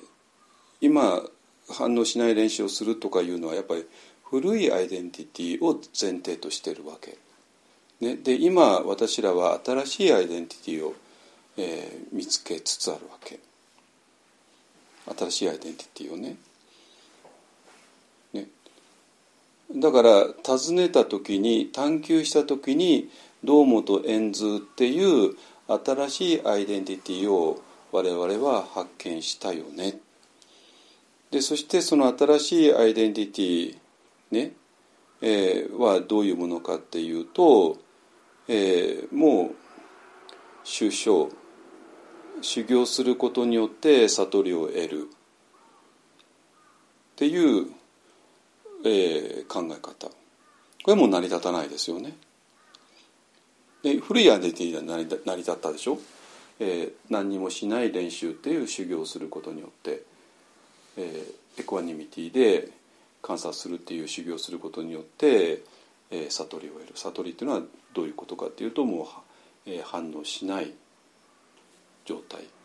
ね。えー、サンカラがきれいになった状態を得る。っていう話ではない。だからで修正自在南蔵工夫用通夜さんでこれから何か、えー、工夫して何かこれから変化させようっていう話ではない。ね。すでにもうそうだから。で全体はるかに陣内をいず誰か方式の手段を親善だから塵とか汚れとかえー、そういう領域にはもういない。だから保湿器ってことは掃除ですね、えー、掃除したり洗濯したりっていう、えー、ことはもうしない。でおおよそ当時を離れず兄修行の客等を用いるものならんや。だから、えーと、今から、えーと、修行という名のもとにあちこちへ出歩く必要はない。なぜかっていうともうここで全てが、えー、終了しているから。っていうことですね。ねあの古いアイデンティティだと今言ったような掃除をしたりいろいろ工夫したりいろいろどっか行ったりで修行と悟りと分けたりでそういうことをしなきゃいけない仏教2.0的なことをしなきゃいけないわけだから仏教2.0が非常に分かりやすかったの分かるじゃないですか古いアイデンティティに基づいていたからなんですよ。ね、だけども今我々は、えーと、新しいアイデンティティを発見したねえー、新しいアイデンティティをもとにワンダラメソッドをやってやっていくうちにどんどんどんどん、えー、それがはっきりしてきてでついにはワンダラメソッドだからある意味メソッドなんですよ。メソッドがついに終わる時が来るわけ。わかる？メソッドがついに終わる時が来るの。もう大体見えてきたでしょ？それね。えー、でそこがえーと、士官多座の始まりなわけね。だから堂本円通だからこうこうこうこうこういうことだよね。修行と悟りを分けちゃいけないよね、えー、選択するんじゃないよね、えーと、いろんな工夫をするんじゃないよね。ね。あのこの場所からどっか行くんじゃないよねってことがもう分かった。でじゃああとは何があるのっていうところで、まあ、道元では士官多座なんだというけどもあのそれは尋ね尋ねて堂本円図で堂本円図とはこういう今言った4つの、えー、特徴があってっていうことがはっきり分かった時にだからこれを一気にやってるのがワンダーメソッドなんですよ。でワンダーメソッドを最後までやるととうとうメソッドそのものが落ちていく落ちていく。のね。えー、もう今更何かこういう方向ことをするっていうことはもうなくなる。でそれが士官多座でってことなんですよ。だからワンダーメソッドの士官多座を否定してるとか、えー、とんでもない話で私ははあのえー、深座前儀のこの今言ったねあのずに堂本円通からこの4つの特徴をね、えー、をあのをちゃんと抑えるっていうことを今ずっとやってきたんですよそこは。ねえーえーと、兄登場離れず兄修行の客と用いるものならんやってとこまでですね。でここをワンダーメソッドでやってこれが本当にああもう掃除する必要ないんだな工夫をする必要もないんだな修行と悟りを分ける必要もないんだな、えー、当時ねここから離れてどっか行く必要もないんだなっていう4つのことが本当に分かった時に、えーと、ワンダラメソッドはもう役割を終えるんですよ。わかります？ね。であとは何ができるの？ったらもうただ士官ただするだけ。だけど士官ただもあのもうなんていうかな何にもならないえー、もう何も知らなくていいんだとかねでいきなりわけわかんないままうわーって心がぐちゃぐちゃになるままただ無理やり座るっていう話では全然ないです。ね、士官達の意味を間違えないでください。ねえー、だからここまでをね、えー、と今まで、えー、と一方案鎌倉の一方案でずっとやってきたのはここです。えー、ですね。でここまでだったらね鎌倉の一方案と、えー、もう最近はシメックスさんとかね、えーと、あといろんな、えーと、道場をお借りしてやればいいだけの話なんだけどもこのそこまで今まで散々やってきたんですよ。まあなかなかできない人もいたでしょうけどもやってきたんですよ。だけどこのメソッドが完璧に落ちてあとはこのえー、あとはもう士官ただするだけっていう、えーと、これはね、えー、ちょっとまだあのできていなくてでこれをするためにはやっぱりちょっといろんなあの環境を整えなきゃダメだろうなっていうと今思ってます。ね、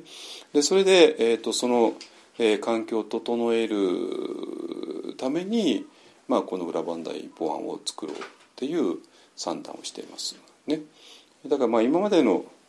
あのバンダーメソッドで、えーここまでやることは、えーやってほしい。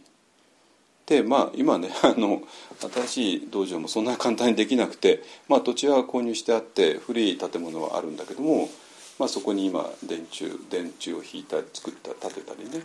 えー電電電気電気を引いたりあの井戸掘ったり浄化槽を埋めたりっていう作業を来年の春までにやる。ね、でそれ来年の春になったら、まあ、いよいよえー建てる、ね、古いところをリフォームして新しく新築をする、えーことによってまあどんなに頑張っても来年の夏まではまあまず無理だなと思ってます。ね、あのなので、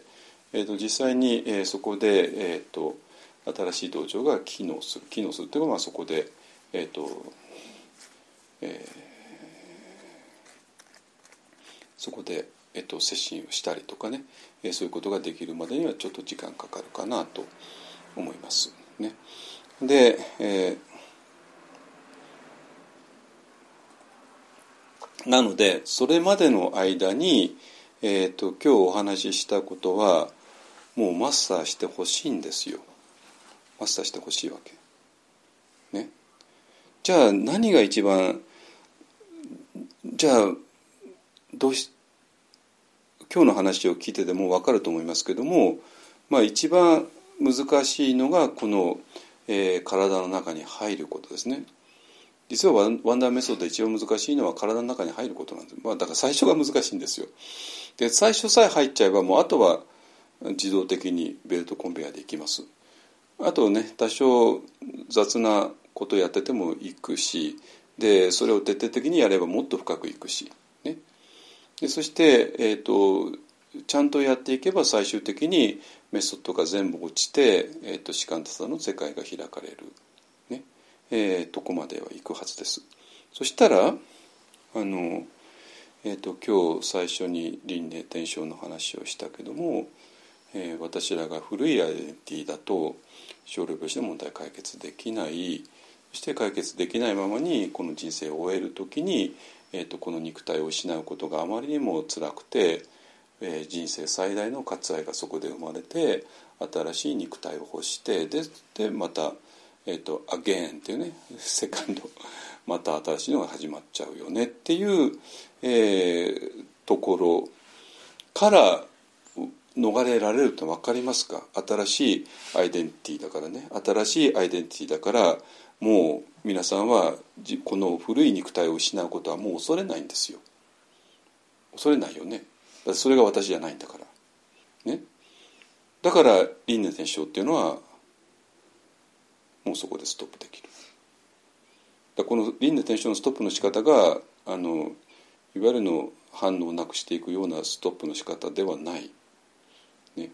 それは古いアイデンティティをそのものを、えー手放すことによって古いアイデンティティが輪廻転生を生んでたんだからそれを手放すことによって、えー新しいアイデンティティになって新しいアイデンティティだと輪廻転生は起こらない。なぜかっていうと、えー古い今までの肉体を失うことに何の恐怖もないから。ね、でそして、えー、と我々はその時間多座をして光の中に入っていく。でそしてそれが、えー、と人生最後の時にも現れてでそこで、えー次の肉体を望むんではなくて新しい光の、えーその光の中に入っていくことができるはずですね。ちょっとすみません。私それまだやってないんでね。あのえまあこれはもうほぼダラヤの方が言ってることと全く同じなんですけど、まあ えっとまあ、チベット仏教はそこら辺でもっともうちょっとなんかいろいろやるみたいですけども。で法様が言ってることと全く同じですね。えっとまあ、ただリンポチたちはねえそれを何何もかも承知の上でもう一回生まれ変わるってことはしてきてますけどもあのそれはちょっと全然別の話ですそれは全然別の話あの非常に特殊な人たちの話だから我々はあんまり関係ないですね。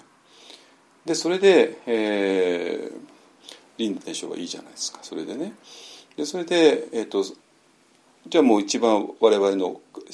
喫緊の課題ってなると,、えー、と体の中に入っていくことでしょ？体の中に入っていくことね。それがなかなかえ、ー、と難しかったって話じゃないですか。無条件幸福がね。でその無条件幸福をしない限り私っていうのはこのエゴでありエゴが生み出す Thinking マインドであり Thinking マインドが映画を作るって。そしてそこにそれぞれの人の、えーと、いろんな心理的な問題親との問題、えー、パートナーとの問題、ね、いろんな問題があってもうもうぐっちゃぐちゃになるわけですよ。ぐっちゃぐちゃに。でそしてそれがものすごい深い闇の抱えている人たちも当然いる、ね、そしてその闇の中でどんなにこの闇を解決しようとしても無理だってことはもうみんな分かってるはずです。ね、そのプライドの問題、ね、嫉妬の問題いろんな問題がつい出てきてしま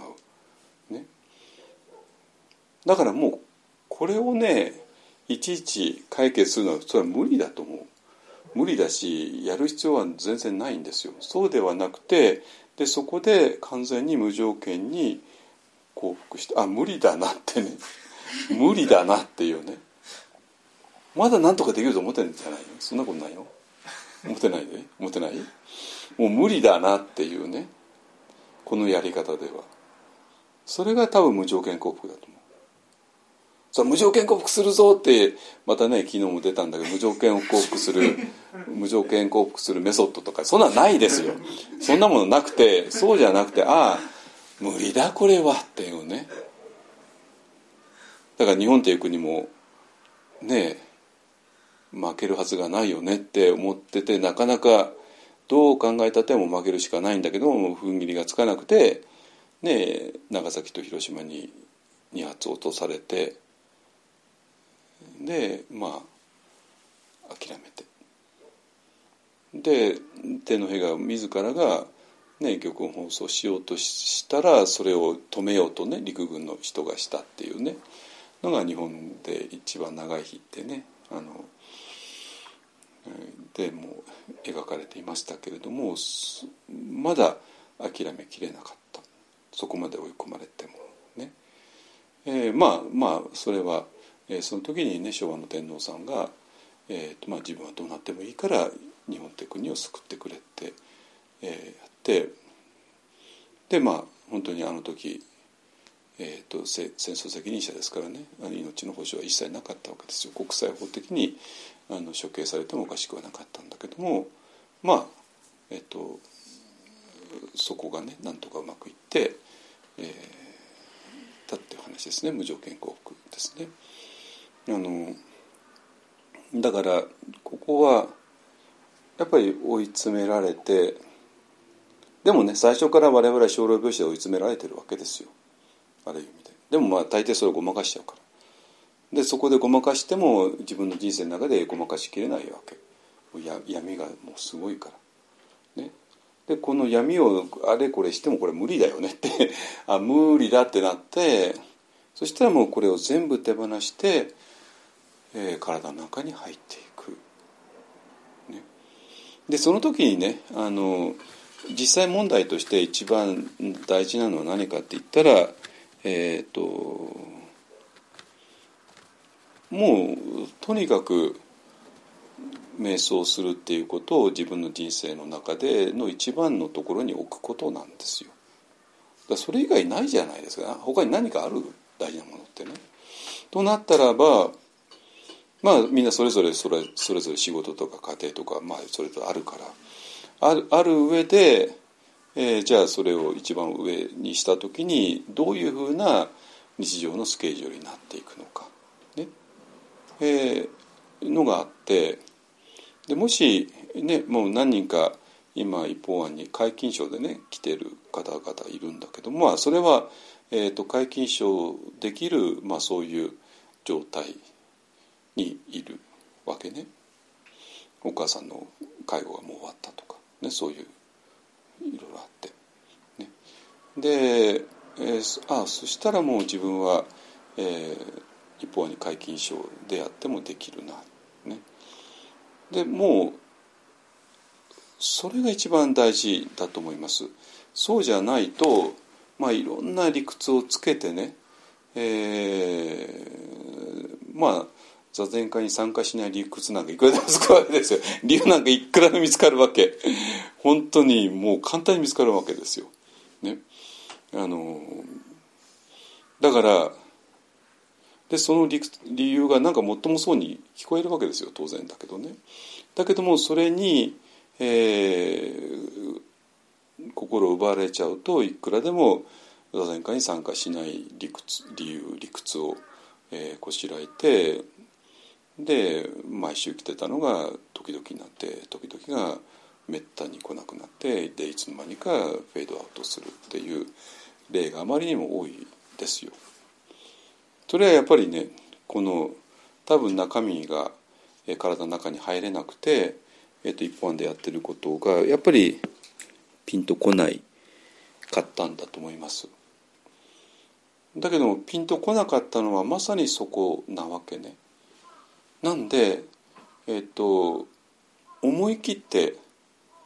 例えば皆勤賞を狙うとかね。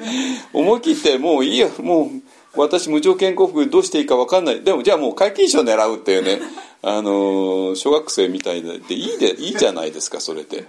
ね。あのぐらいに。でまあ遠くの人はねあの無理だとしても例えば大阪の人だったらじゃあオンラインで皆勤賞を狙うとかねいうことをしてみたらいかがでしょうかね。あのそういうことがね一番大事だと思う。本当にえ昨日も昨日のあのダルマシェアレクねはあの皆勤賞の人が多かったんですけどもでその人たちにとってでたとえまだ分かんなくったとしても皆勤賞をしているっていう行動がその人自身を救っていく。ね、でそこでちょっとでも諦めてあもうやめたってなったらもうそれで終わりなわけですよ。でもまあまあここに何かある、えー、もう、えー、もうそれこそ本当輪廻転生も終えることができるそういう世界に我々は入っていける。ね、えーと、まだねあの、えー、マインドフネスと慈悲の果てにメソッドが落ちていよいよ時間多さが始まってで、まあ、光の中へ青空の中へ入っていくっていうねこの部分はねまだまだちょっとねあのまだまだです。でこの部分をやるために私実は福島来るんだけど。いやなぜ福島かっていうと福島の人っていうのはね本当にまあ昨日も出てたけど、えー、本当みんなガチなんですよ。まあなんていうかなあの繕わない、ね、本当にガチの自然の中でガチに生きている人たち。で私自身もここへ来るとなんかごまかしが効かない。なんで福島リトリートっていうのはまあ瞑想も深く入れるんだけどもあとダルマシェアリングがねものすごくみんなダルマシェアリングの参加者がみんなガチになってね他のところでなんか遠慮して何も言わない人たちがここだとガチに話をしてくれてでこれ本当すごいなと思って。でもしここで本当に、えーとまあ、福島リトリートはたったの4日か5日ぐらいですけど、えーと、もしここでね本当にずっと、えー住みながらっていうレベルでできていたらここが本当にガチの、えー、この、えー、ものをね探求できる場所に絶対なるなってことはもう今回改めてね、えー、思いました。ね、ちょっと2ヶ月休んでたんでねあのあれでまあ本当に、えー、始められるかなと思います。ね。はい、えーと、じゃあ今日はね、えーと無条件幸福としての皆勤賞というふうにしますので、えーとまあ、皆さん皆勤賞を狙ってください。ね、あのみんなそれぞれの、まあ、事情は抱えてるのはもちろん分かりますけどね、えーと、もう一回、えーと、そのなんか座禅したくないな座禅会行きたくないなっていうところに何かが潜んでいますよ。えー、それにを気をつけてください。で私はあまりにもそうやって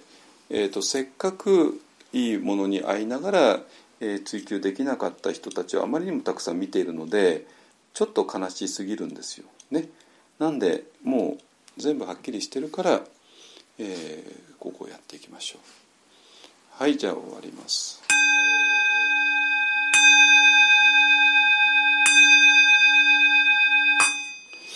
主上無変性願道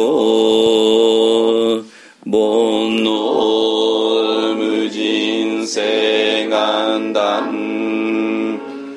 訪問無料性願学仏道無常性願上主上無変性願道煩悩無人性願断。訪問無料性願学仏道無常性願上主上無変性願道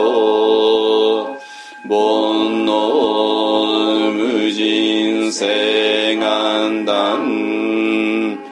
訪問無料性願学。仏道無常性。